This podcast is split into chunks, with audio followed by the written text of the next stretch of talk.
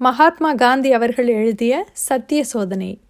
முதல் பாகம் அத்தியாயம் இருபத்தி நான்கு பாரிஸ்டர் ஆனேன் ஆனால் பிறகு? பாரிஸ்டர் ஆவதற்காகவே நான் இங்கிலாந்துக்கு சென்றேன். ஆனால் அதை பற்றி ஒன்றும் சொல்லாமலேயே தள்ளி வைத்து கொண்டிருக்கிறேன். அதை பற்றி சுருக்கமாக சொல்ல வேண்டிய சமயம் வந்துவிட்டது. ஒரு மாணவன் பாரிஸ்டர் ஆவதற்கு பூர்த்தி செய்ய வேண்டிய நிபந்தனைகள் ரெண்டு உண்டு. இதில் ஒன்று முறையை அனுசரிப்பது. இத்தகைய பன்னிரண்டு முறைகள் சுமார் மூன்று ஆண்டுகளுக்கு சமம். மற்றொன்று பரீட்சைகளில் தேர்வது. முறையை அனுசரிப்பது என்றால் முறைப்படி உண்பது. அதாவது ஒரு கால அளவில் நடக்கும் சுமார் இருபத்தி நான்கு விருந்துகளில் குறைந்தது ஆறு விருந்துகளுக்காவது போக வேண்டும். விருந்தில் கலந்து கொள்வதென்றால் சாப்பிட்டாக வேண்டும் என்பதல்ல. குறிப்பிட்ட நேரத்தில் வந்துவிட்டதாக அறிவித்து கொண்டு விருந்து முடியும் வரை அங்கேயே இருக்க வேண்டும். ஆனால் உண்மையில் ஒவ்வொருவரும் சாப்பிட்டார்கள் குடித்தார்கள். நல்ல உணவு வகைகளும் உயர்ந்த மதுபானங்களும் அங்கே வழங்கப்படும். ஒரு சாப்பாட்டுக்கு ரெண்டரை ஷில்லிங்கிலிருந்து மூன்றரை ஷில்லிங் வரையில் ஆகும். அதாவது இரண்டு அல்லது மூன்று ரூபாய் ஆகும். ஒருவர் ஹோட்டலில் சாப்பிட்டால் மதுபானத்திற்கு மாத்திரம் அவ்வளவு தொகை கொடுக்க வேண்டி வரும். ஆகையால் இது அதிகமானது என்றே கருதப்பட்டது. சாப்பாட்டின் விலையை விட மதுபான செலவு அதிகமாவது என்பது இந்தியாவில் உள்ள நமக்கு அதாவது நாம் நாகரிகம் அடையாதவர்களாக இருந்தால் ஆச்சரியமாக இருக்கும். முதல் முதலாக எனக்கு இந்த விவரம் தெரிந்தபோது நான் திடுக்கிட்டு போனேன்.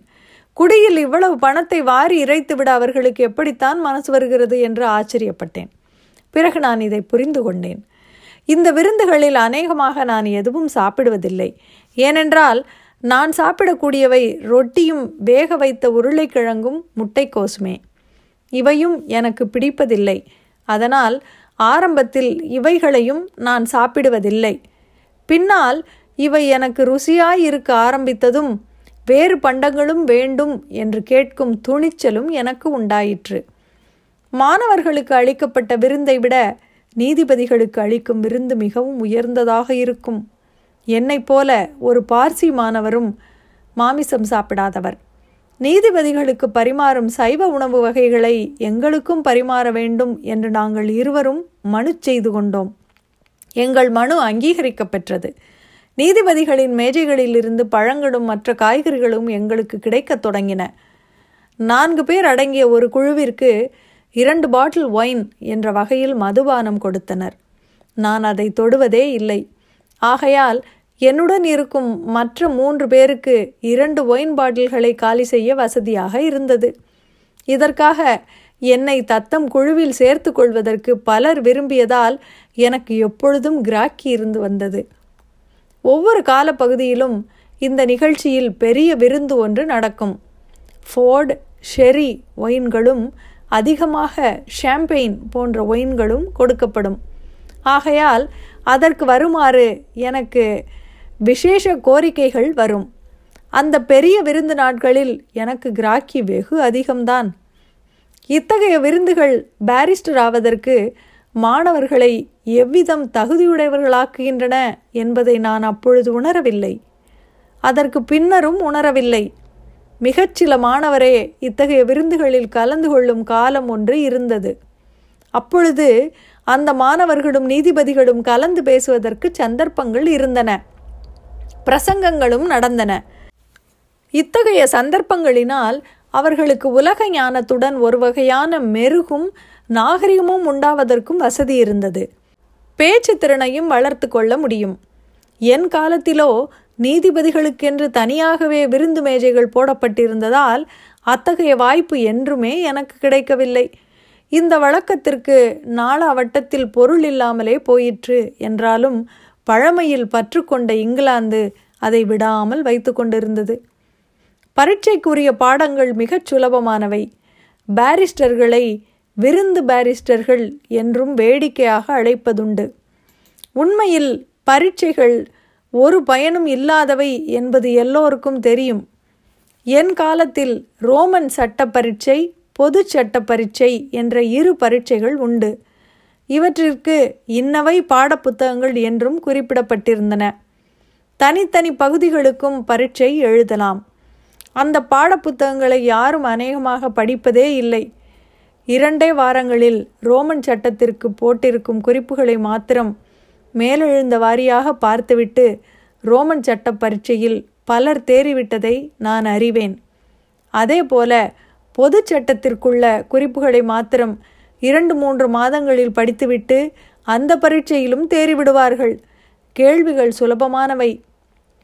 மாணவர்கள் அழிக்கும் பதில்களுக்கு மார்க் கொடுப்பவர்களும் தாராளமாக நடந்து கொண்டார்கள். ரோமன் சட்ட பரீட்சைக்கு செல்பவர்களில் நூற்றுக்கு தொண்ணூற்றி ஐந்து முதல் தொன்னூற்று ஒன்பது வரையில் தேறிவிடுவார்கள். முடிவான பரீட்சையிலும் நூற்றுக்கு எழுபத்தைந்து அல்லது அதற்கும் அதிகமானவர்கள் கூட தேறிவிடுவார்கள். ஆகையால் பரீட்சையில் தேராமல் போய்விடுவோமோ என்ற பயமே இல்லை. பரீட்சைகளும் ஆண்டுக்கு ஒரு முறை அல்ல நான்கு முறை நடந்தன. இதில் கஷ்டம் இருப்பதாகவே யாரும் நினைப்பதற்கில்லை. ஆனால் நான் மாத்திரம் அவற்றை கஷ்டமானவையாக செய்து கொண்டு விட்டேன். பாடப்புத்தகங்கள் எல்லாவற்றையும் படிக்க வேண்டும் என்று கருதினேன். அவைகளை படிக்காமல் இருந்து விடுவது ஒரு மோசடி என்று எண்ணினேன். அவைகளை வாங்குவதில் அதிக பணமும் செலவிட்டேன். ரோமன் சட்டத்தை லத்தீன் மொழியிலேயே படிப்பது என்று தீர்மானித்தேன். லண்டன் மெட்ரிகுலேஷன் பரீட்சைக்காக நான் லத்தீன் படித்தது எனக்கு உதவியாக இருந்தது. நான் இப்படி படித்ததெல்லாம் தென்னாப்பிரிக்காவில் ரோமன் டச் பொதுச்சட்டமாக இருந்ததால் அந்நாட்டில் இருந்தபோது எனக்கு நன்மையை அளித்தது. இங்கிலாந்தின் பொது சட்டங்களை நான் கஷ்டப்பட்டு படித்து முடிக்க ஒன்பது மாத காலம் ஆயிற்று. ப்ரூம் எழுதிய பொது சட்டம் என்ற நூல் பெரியதாயினும் சுவாரஸ்யமானது. அதை படித்து முடிக்க அதிக காலம் ஆகிவிட்டது. ஸ்னெல் எழுதிய ஈக்விட்டி என்ற நூல் சிறந்த விஷயங்களை கொண்டது. ஆனால் புரிந்து கொள்வதுதான் சிரமம். ஒயிட்டும் டூடரும் எழுதிய முக்கியமான வழக்குகள் என்ற நூலில் சில வழக்குகளும் பாடங்கள். இவை கவர்ச்சியானதாகவும் தெரிந்து கொள்ள வேண்டிய அறிவை கொடுப்பதாகவும் இருந்தன. வில்லியமும் எட்வர்டும் எழுதிய உண்மையான சொத்து குடவேயின் சொந்த சொத்து ஆகிய நூல்களையும் படித்தேன். வில்லியத்தின் புத்தகத்தை படிப்பது கதை படிப்பது போல இருந்தது. நான் இந்தியாவுக்கு திரும்பியதும் அதே போல குறையாத சிரத்தையுடன் நான் படித்த ஒரே புத்தகம் மெய்னே எழுதிய ஹிந்து சட்டம் என்பதாக எனக்கு ஞாபகம். இந்திய சட்ட புத்தகங்களை பற்றி சொல்ல இது இடமல்ல. சரி இங்கிலாந்தில் பரீட்சைகளில் தேறினேன்.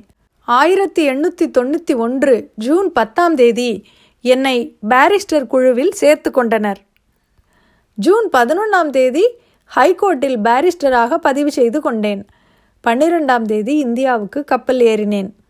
நான் என்னதான் படித்திருந்தாலும் எனக்குள் இருந்த பயத்திற்கும் சக்தி இல்லாமல் இருக்கிறேன் என்ற உணர்வுக்கும் முடிவே இல்லை. வக்கீல் தொழிலை நடத்துவதற்கு தகுதி பெற்றுவிட்டதாக நான் உணரவே இல்லை. எனது இந்த சக்தி இல்லாமையை பற்றி விவரிக்க ஒரு தனி அத்தியாயமே வேண்டும். இத்துடன் அத்தியாயம் இருபத்து நான்கு முடிவடைகிறது. மீண்டும் அத்தியாயம் இருபத்தி ஐந்தில் சந்திப்போம். நன்றி.